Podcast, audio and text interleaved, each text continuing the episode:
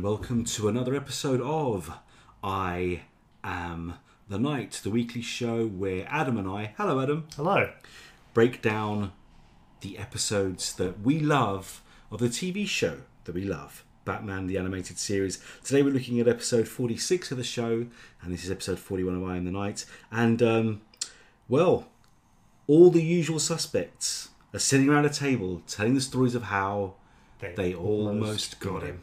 And what did you make of this one? Well, you say uh, we talk about episodes that we love, but we've talked about all of them, so it's a showing just how strong Batman the Animated Series is. But it's strong because it has such a great cast of characters and it represents these classic figures of Batman lore and myth so well in their own lights.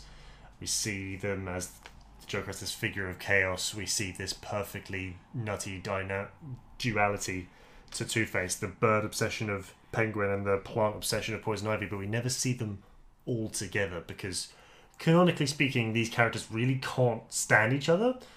At least in the comics, as far as I can remember. Mm-hmm. But it's nice to see that there's no love lost here, but it's still quite an evocative, powerful thing to see all of those characters gathered together. A lot like that really famous painting with the dogs playing poker. Yeah. But yes. obviously they're a lot more insidious than those puppies playing poker but still it's a really powerful thing and they handle the dynamics of the episode of these characters so well in this episode and it was such a wonderful thing to see and i'm blown away by the scope of it it was a very very good episode I mean, you're a writer. You're someone who tells stories.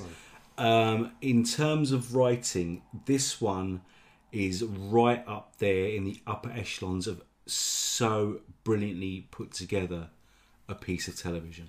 It's telling five or six different stories all at once.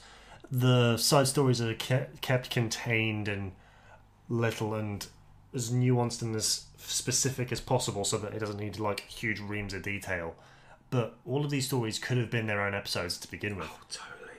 but the fact that they were just boiled down to this most clear cut moment so that we can ha- see all these villains talking back over the time that they almost bested Batman into one great uh, conclusion is a very powerful thing. And they handle it really well in this episode to be able to pace it so that we don't get hung up on one person's story or another, and all the stories are still like fairly um, contained and like self-evident. But then it wraps itself all around into one huge thing, which just blows a reader or uh, viewer away. Very powerful stuff. Absolutely. This does rank um, not only as one of my favourite episodes of the series of all time, but this is one that every fan, everyone who's, who's fallen in love with this series over the years, will put in their top 10 without a shadow of a doubt. This one, Heart of Ice, The Ra's al Ghul story, Robin's Reckoning, and a few others are right up there as those classics. And even rewatching, and this is one I've seen probably a dozen times. That's why when you mentioned the title, I said, "Oh, we're in for a treat." And then bless you, you said, You "But say Dad, that you- every episode. but you do. But you were right to make the point of, about that This one one- because this one's very oh, yeah. special. Oh, I mean, w- w- when you see Eric Radomski directing and Paul Dini writing, well, anything Paul Dini writes, I'm on board. And this is clear cut instance of that. And I, I love what you said right at the beginning that every character is so themselves.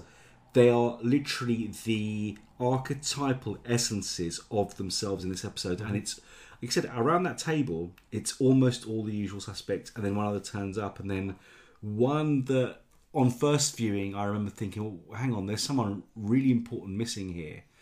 But we'll come to that because, of course, they do show up, and not exactly in the way You'd we expect, might yeah. expect. Um, so let, us talk about each and every one of them. Right from the beginning, we see a pair of hands, and just from the very recent Joker's Wild episode, we know that there's only one figure in Gotham who can handle cards, cards that well. Yeah, and it's good to see Joker's croupier skills on full show, and he's there dealing out to practically everyone, and he keeps the skills flowing. But it's also a really great bit of actual like cinemat- cinematography and direction that Oh, we yeah. can get the flicks of their voices and just shots of their hands, and we know exactly who everyone is before ever seeing any faces. So it's a really wonderful thing just to get that kind of character detail into the smallest fragments of the characters themselves. But yeah, we start off with the beautiful visions of Joker doing those huge over the top riffle shuffles and dealing one handed, which I know that only like some of the best of the best Oh, yeah. get can really do, and those like high, Oh, high rollers tables in Vegas. That's a hard thing to do, and I handle cards a lot because I play a lot of like Magic and Yu Gi Oh and stuff. So I handle cards a lot, and I can't do stuff like that. Absolutely. Yeah, Absolutely. And then, of course, like, like you quite rightly said, first of all, you see the purple gloved hands, you know who that is. Then one scarred hand, one clean hand. Yep. Then the scaly hands of, of Croc and the flipper like digits of the penguin. And like you said, you're just hearing little snippets of dialogue. You recognise the voices, but you do not see a face, you don't see a shadow, you don't see a silhouette. But just from their hands and the way they, they speak, you know exactly. even further the way that they handle the cards Yeah. because we see Two Face um, send two back to the Yeah. dealer, draw two, and it's like Yes. um, two jacks, twos, aces, and it's like Two pair. Yep, it's a very All the way thing, through. very him kind of hand to sort of bank on. But I'd have liked to have seen like just that focus of like the top down of the table just a tiny bit more personally because I feel like that's a very artistic way to tell a story, and it's so good that they've been able to create visions of these characters so well that we can tell who they are just from the quality of that medium and that uh, little depictions of them. Oh yeah, couldn't agree more. Couldn't agree more. And like I said, but there's a couple of people missing at first, but then we get arguably one of the best entrances ever when Ivy gets there, and right from the start, the way she handles uh, Croc, shall we say, and the way she banters. I mean that that whole relationship, obviously, because when we first met her in this series, she was Harvey's girlfriend, Yep. but wasn't Yep. and that dynamic, that love hate relationship, is brilliantly written and acted. Yeah, we get that passive aggressive, non stop sort of nature of it. But oh, it's wonderful, honestly, that they even put that in at all. Yeah. Because that they used to they used to date, and the Joker goes, "Oh, the audience, the Yes. viewer, has the exact same reaction." Because we remember, because Yeah. when we hear that, we are jumped back to her first appearance in like episode seven or eight or something really early like that. But we also remember the fact that Harvey was still Harvey back then. So we also see how far that character's grown. And in 40 something episodes of a Saturday morning cartoon, that's far more growth and development Oh, than you'd ever really yeah. expect.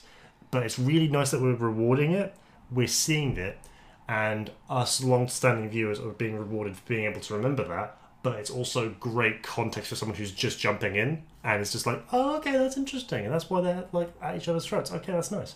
Absolutely right. Absolutely. But then think, and you, can you tell me? Because honestly, and I, I've been around many years longer than you have. I don't remember a show before this one, an animated series, with actual continuity and nods back to previous episodes and previous stories. And like you said, that level of character development. Uh, I don't think there was, honestly. I think like that sort of media was meant to be like your Saturday mornings, like uh, your Tiny Toons, your your Hanna Barberas, that sort of stuff. It was just like something to put the kids in front of while mum and dad get ready for the day, just to sort of take them around and do whatever. I don't think animated media was that layered and that deep before then. It's starting to show do that now, and it might be and it might have been that layered and that deep in like Eastern media and your animes and stuff. Yes. but nothing here. But it's so rewarding to see that that's where it started and it's still carried over into other media. completely. Absolutely completely. And it's a lovely tip of the hat because what i again from first viewing i thought oh sparks are going to fly here. Ivy and harvey hmm. there's no love lost hmm. But the way they both realize that they've come a long way and their thing they should be focusing on their mutual enemy is batman hmm. is a realistic b Yeah. brilliantly written and handled and see, like you said, that line, that diffused line of this banter, this this love hate relationship going between them, and everyone else looking on like, what is going on here? Hmm. And that just simply brilliant line. Oh, we used to date. Ah, ah fantastic. Because that kind of like spat and murderous intent is exactly the kind of spat and murderous intent two supervillains would have. Oh, completely. So yeah, it's a really wonderful bit of unexpected realism that we get in this kind of show, and I love to see it. Absolutely. Now, let's talk about how each of these vintage villains Oh, classic. Almost Almost. got him. Yeah. And of course, we start with with Ivy's. She's uh, oh no, that that other brilliant line from Joker. Let's uh, I would say ladies, first, but there are no ladies present. So Pamela, go ahead. nice and passive aggressive, but yeah, it's uh, nice that we see her doing something that's very relevant as of time of recording. We're uh, just a few, just under a week's away from Spooky Day itself, for best day of the year. Oh, Uh, yes, But yeah, she has her own spooky day plan to just try and disseminate poison across the city through jack o' lanterns, which is a plot I've seen recycled in a couple of other bits of DC superhero genre. So it's nice to see that it's a consistent plan. But um, yep, we see Batman nearly choked out, which is something that reminds me of uh, Screen Junkies honest trailers of Batman the Animated Series. Uh, one of the things that this show is heavily starring is gas attacks. yes. But yeah, it's a nice plan that uh, nearly gets Batman choking on his regrets. fantastically put. And I love the way that each story, and, and we say it constantly, each story shows a dis- different aspect of Batman. And this is the Batman who knows his beat, so he relies on the gadget. Mm-hmm. He calls the Batmobile, the Batmobile almost runs her off the road, knocks her into the fire, parks by him, grabs a gas mask. And he mm, said, mm, mm, you didn't get me, girl. Nope. Um, brilliant. brilliant, really much so. Then we jump to Two Face's story. Yes. Yeah, which is uh, interesting because we see the thing that bailed him out against Poison Ivy, the gadgets, we see them taken away from him. Yes. But we see his resourcefulness. yes. we see him use something that the villain has to his own motif, the Mm-hmm. scarred coin, as a little ways to help his own escape from his own giant coin that would either shatter his bones or flatten him. And I noted it down, but Two Face confirmed it later on in the episode that that was the giant penny that he has in the back here for no reason, Yes. which I think is just a lovely touch. A wonderful touch, and I'm so glad you picked up on it. it's always been such an iconic sort of vista of the massive over the top size screen of the back computer, the Tyrannosaurus Rex statue, and the giant Lincoln Penny. One more thing: the giant Joker card. Oh yeah, yeah, yeah, yeah. Which is even bigger than the penny. Yes. The penny's real big. Yeah. But that sort of vista was always part of like the landscape of the Batcave itself, and I always wondered what the practical reasons would be for him to have these knickknacks. Trophies, victories, like like any hunter. Um, they're memories of jobs well done. See now, I don't think Batman would really want that for the sake of pride or showmanship or like collecting. I feel like he'd be more interested in maintaining the beat and maintaining his like groove to go out there and like take dangerous people off the streets and make them better or whole again, or to keep up on people who he has saved but are on rocky foundations. So him keeping trophies like that doesn't. It's something that he could do, but I don't think that's something he would like actually intend to do. Which is why I think Two Face's lines are also quite important. The bank they let him keep it. The bank gifted them gifted that to him as a present, as a reward for dealing with Two Face in the break-in. Yeah, I can see that too because he is the kind of hero who wouldn't say no to a gift mm. from this city he Yeah. loves and the city he wants to protect. Yeah. He- But let's also remember that apart from in more recent stories, the ones which go back to Batman's early years, how he started building the cave, the first story with the Batmobile, the first story with the Batboat, the first story of how he got the car, the dinosaur, whatever else. Um, throughout my life, I cannot remember, like you quite rightly put, a Batcave without the giant penny, the giant card, the Tyrannosaurus Rex, and the Batcomputers. It's it's been ingrained in my very DNA. So let's also remember that when those things were introduced was the gold and silver age where censorship um, stopped dark stuff happening where batman had a teenage sidekick and perhaps then not so much trophies but lessons learned these are the people we fight this is these are the tools of their trade this is how we defeat them this is how we learn our lessons Okay. it's a very 50s It's a, it's a it is a 50s thing. Yeah, I can see that. It's a golden age thing, which uh, is fine. It's nice to show that even then they can still find ways to put those campy sort of uh, over the top trophies or rewards into something of a darker continuity, and it still makes sense and it's still grafted on. So that's a another reward to good storytelling Yeah. across time. Absolutely, it's storytelling, plain and simple, and th- this this episode excels at it.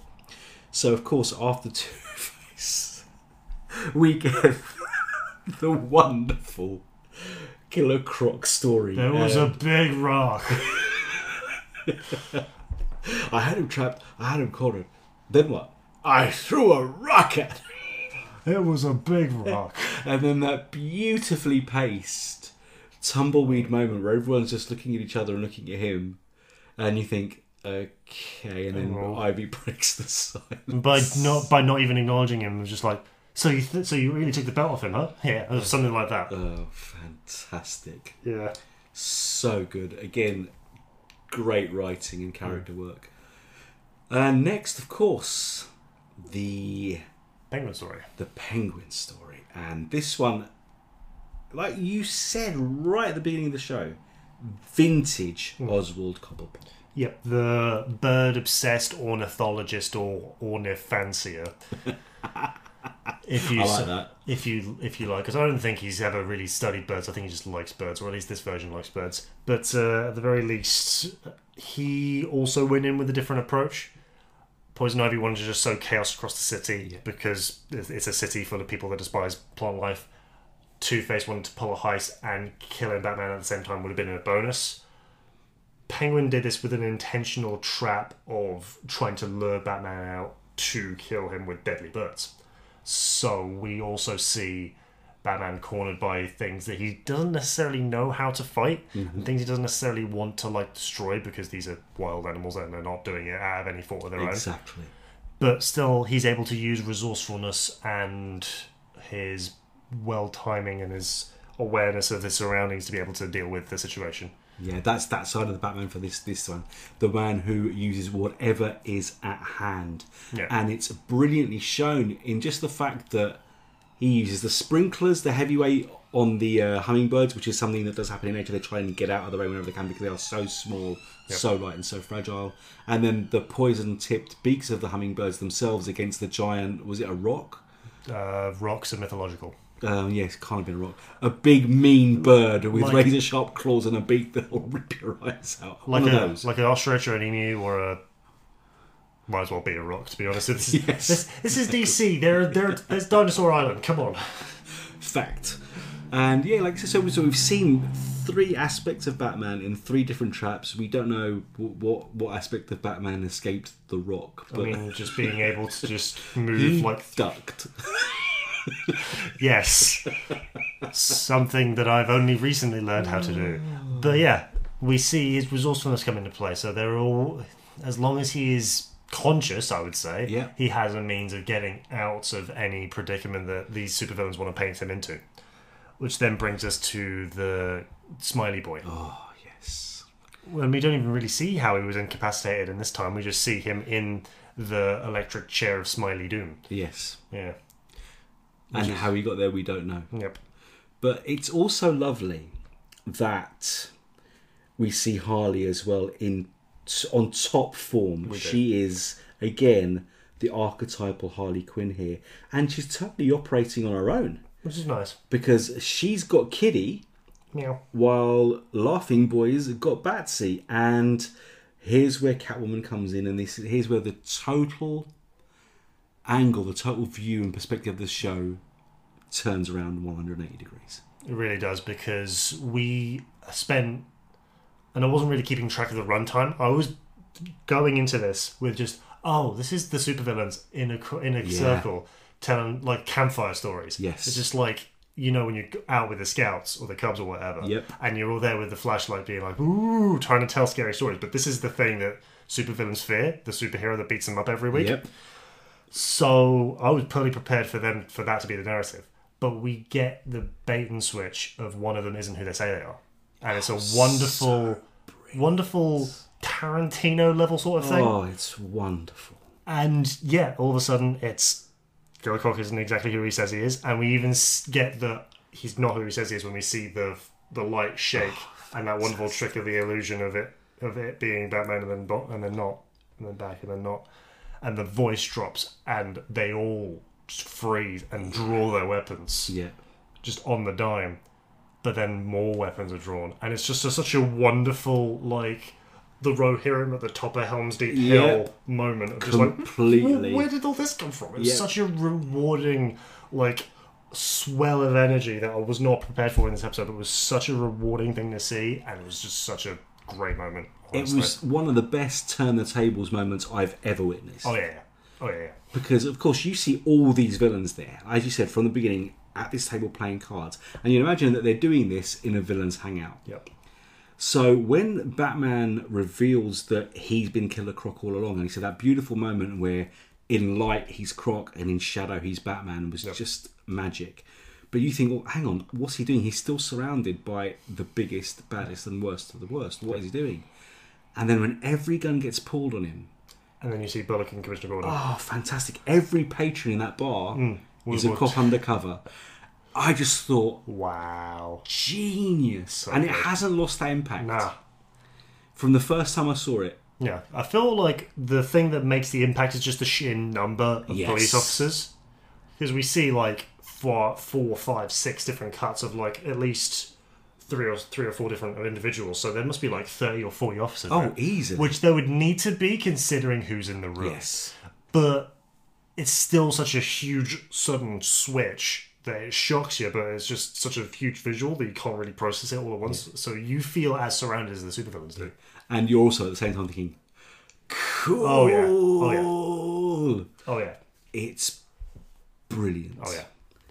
And you've mentioned this character development. Hmm. The fact that Harvey's in on this thing where at the beginning of this series He was he was anti Batman. Very anti Little things like that. Just we, we saw him grow in the last couple of appearances we've seen him in, but this is him, I think, rallying to the side of Batman. Batman's obviously organised this thing Oh, without a doubt. because he had to go in in the Croc disguise and knew where to find them. But still, Harvey's one of the one of the more senior officers in the GCPD, so mm-hmm. he would need to have to give some amount of go ahead. So he's warmed up enough to him to be able to follow Batman's lead in a sting like this Yeah. and it's a wonderful Huge. bit of character development for him. Really, really good. Absolutely huge.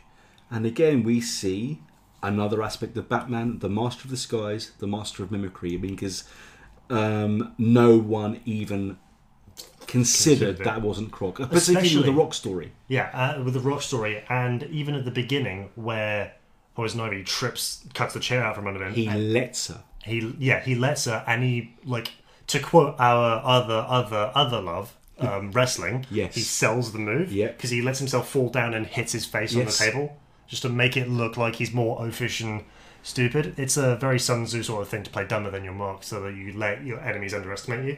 Yes. It's a wonderful bit of tactics. Absolutely brilliant. So, of course, The all the baddies. Oh, yeah, and how dramatic. All the baddies rounded up, but Harley has Kitty, and they want to chop her up into cat chow. Which is a very ironic and on the nose way to go, but still. Wow, yeah, that's heavy. Of course, the other aspect the hero, the protector, Yep. the saviour. Off he goes to save Selina, and pure magic ensues. Very much so. We get uh, Harley Quinn having a pretty good villain Yep. monologue, which is something you don't really get out of her, especially these days, where she's more of this anti hero, almost Deadpool level character.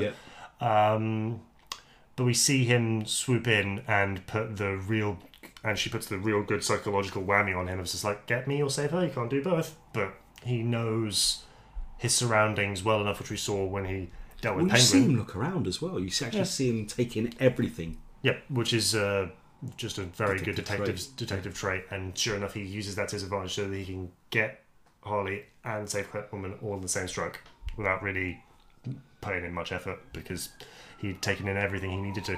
Fantastically done. So, all the baddies now Harley, Joker, Two Face, Croc, Penguin, and Ivy are on their way back to Blackgate or back to Arkham. So, of course, the hero leaves, but of course, Kitty follows. Yep. And arguably, the cherry on a delicious cake of an episode is that scene on the rooftop. We get the first glimmers of what we would eventually see in the uh, vi- issues leading up to Detective 1000. Mm-hmm. The budding romance, and he even, I do believe him when he says maybe, when he does Oh, consider it. but he never gives her the satisfying answer and just swoops away into the night. And that, honestly, Yeah. I think is the closest any of those characters ever got to besting Batman. Yeah, and she says it. She says it and she means it. That's the closest any of them ever really got. Yeah. Because she looks down as he swings away and she says the immortal words Uh, almost got him. fan bloody tastic. Oh yeah. I know, I think, what you're going to say when I ask the weekly question of Hmm. standout moments, like it, hate it, things that really um, stuck in your mind, stuck in your mind's eye. Oh, I really hope I say something that you didn't think of then. Um, I really enjoyed this episode's ability to be such a point in Batman sort of media history that it's gone on to inspire very Batman related but Batman adjacent um, bits of TV and film because we really cannot trust Joker on a talk show now, can we?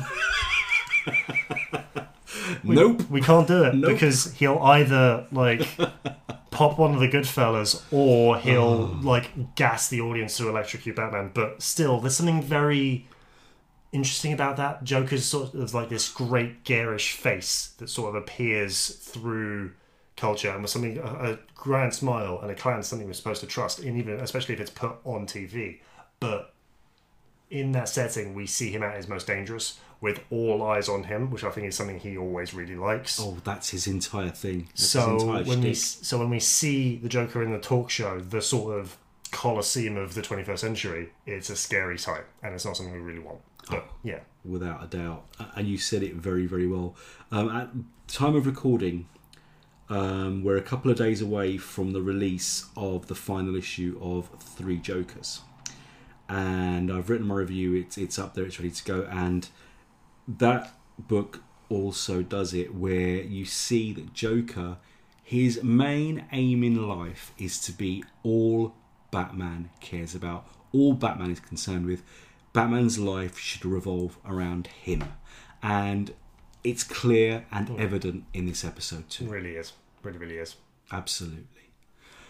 Well, um, again, it's this episode's a winner, but this is one of the winner winner winners. This this is five stars. Oh, this is gold top level. Um, this is a desert island TV episode for me. Yep, and this is one that I'd be satisfied to watch forever in isolation, not even out of just lifting it out, because it rewards you. Oh, yeah. Because it rewards you for knowing all that prior stuff, Mm-hmm. for knowing the origins of all of those villains and what have you. But it's so strong as character pieces that you get a real sense of each of them as they Oh, sort of interact yeah. with each other, and just watching it as its own satisfying story. It's perfect as TV can get for me. Absolutely. If there was one episode where people would say, "Well, I've never seen Batman the animated series," what's one episode you would recommend Yeah. for me to sit down and watch? Definitely this one. this is definitely on that list Definitely without a. Oh, yeah. shadow of a doubt. Fantastic. Well, Adam, it's always lovely talking to you, but again, you, you give insights and thoughts that sometimes make me think as well, and that's part of the beauty of doing this show. Thanks, son. Always a pleasure. Right, so that has been almost got him, and it definitely got us. Oh, it got us every time. And I'll get- and I think it'll continue to get us. Well, this is one I said I've watched it and watched ad infinitum, and I will happily watch again and again and again. And something else that you can do again and again and again is catch this episode and the other shows on the DC Comics News Network. The original news podcast, Harley Quinn, um, Mad Love, the Spinner Rack, and lots of other wonderful shows on this wonderful network, which you can catch on Spotify, Stitcher, Apple Podcasts, aka iTunes, and Google Play. And both Dark Knight News and DC Comics News, who produce this lovely show, can be found on Facebook, Twitter, Tumblr, and YouTube. But you, sir, Mr. Adam Ray, where can the multiverse find you? Uh, in the dark recesses of your mind. Um, Always. for my Spooky. my creative works are always out there for those to find if you know where to look. For Batman flavored things, you can find me reviewing multiple titles a month on Dark Knight News and DC Comics News.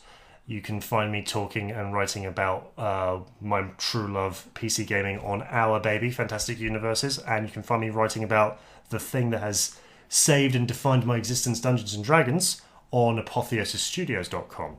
You can follow me on Twitter at Izzet Tinkerer, I Z Z E T Tinkerer. Um, And for visual media, for something spicy for your eye holes when you're not reading, you can find my Dungeons and Dragons Dungeon Mastering replays on No Ordinary Heroes on YouTube. And you can find me badly playing PC games with some university friends on The Hostile Atmosphere on YouTube. But you're having fun. Oh, we're having fun every single time, but uh, uh, as of time of recording, I just completed some runs of Dead by Daylight with some friends of mine. The horror classic. It's absolutely brilliant. Uh, pretty soon, as of when you'll be hearing this, it'll probably be up by now. There will be a how not to play as the Wraith, piloted by me, and how to play as the Wraith, piloted by my good friend Will. It's such an interesting kind of killer, but I don't do him well, even though I put some of the most powerful powers on him. It's sad. But something to think that all, all will find entertaining. Do check these shows out. They are great fun for anyone who's interested in gaming of any kind. Absolutely. As for my ancient, weary self, just type Steve J. Ray into the search engine of choice to get to all my written work across DC Comics News and Dark Knight News, or type in Fantastic Universes for the site Adam and I started, which has grown even further this week with even more new wonderful writers joining us. As for me, please chat to me on Twitter at lstevo, E-L underscore S-T-E-E-V-O. Like us, rate us, review us, subscribe, tell us everything we're doing right, and hopefully not too much that we're doing wrong. Uh, well, but then again, It happens. It does happen. That's right. Really, but it happens. And um, follow us on all those wonderful places. But until you do, there's something you have to do. And what's that, son? Read more comics. And watch more Batman. Thank you for listening. Bye now.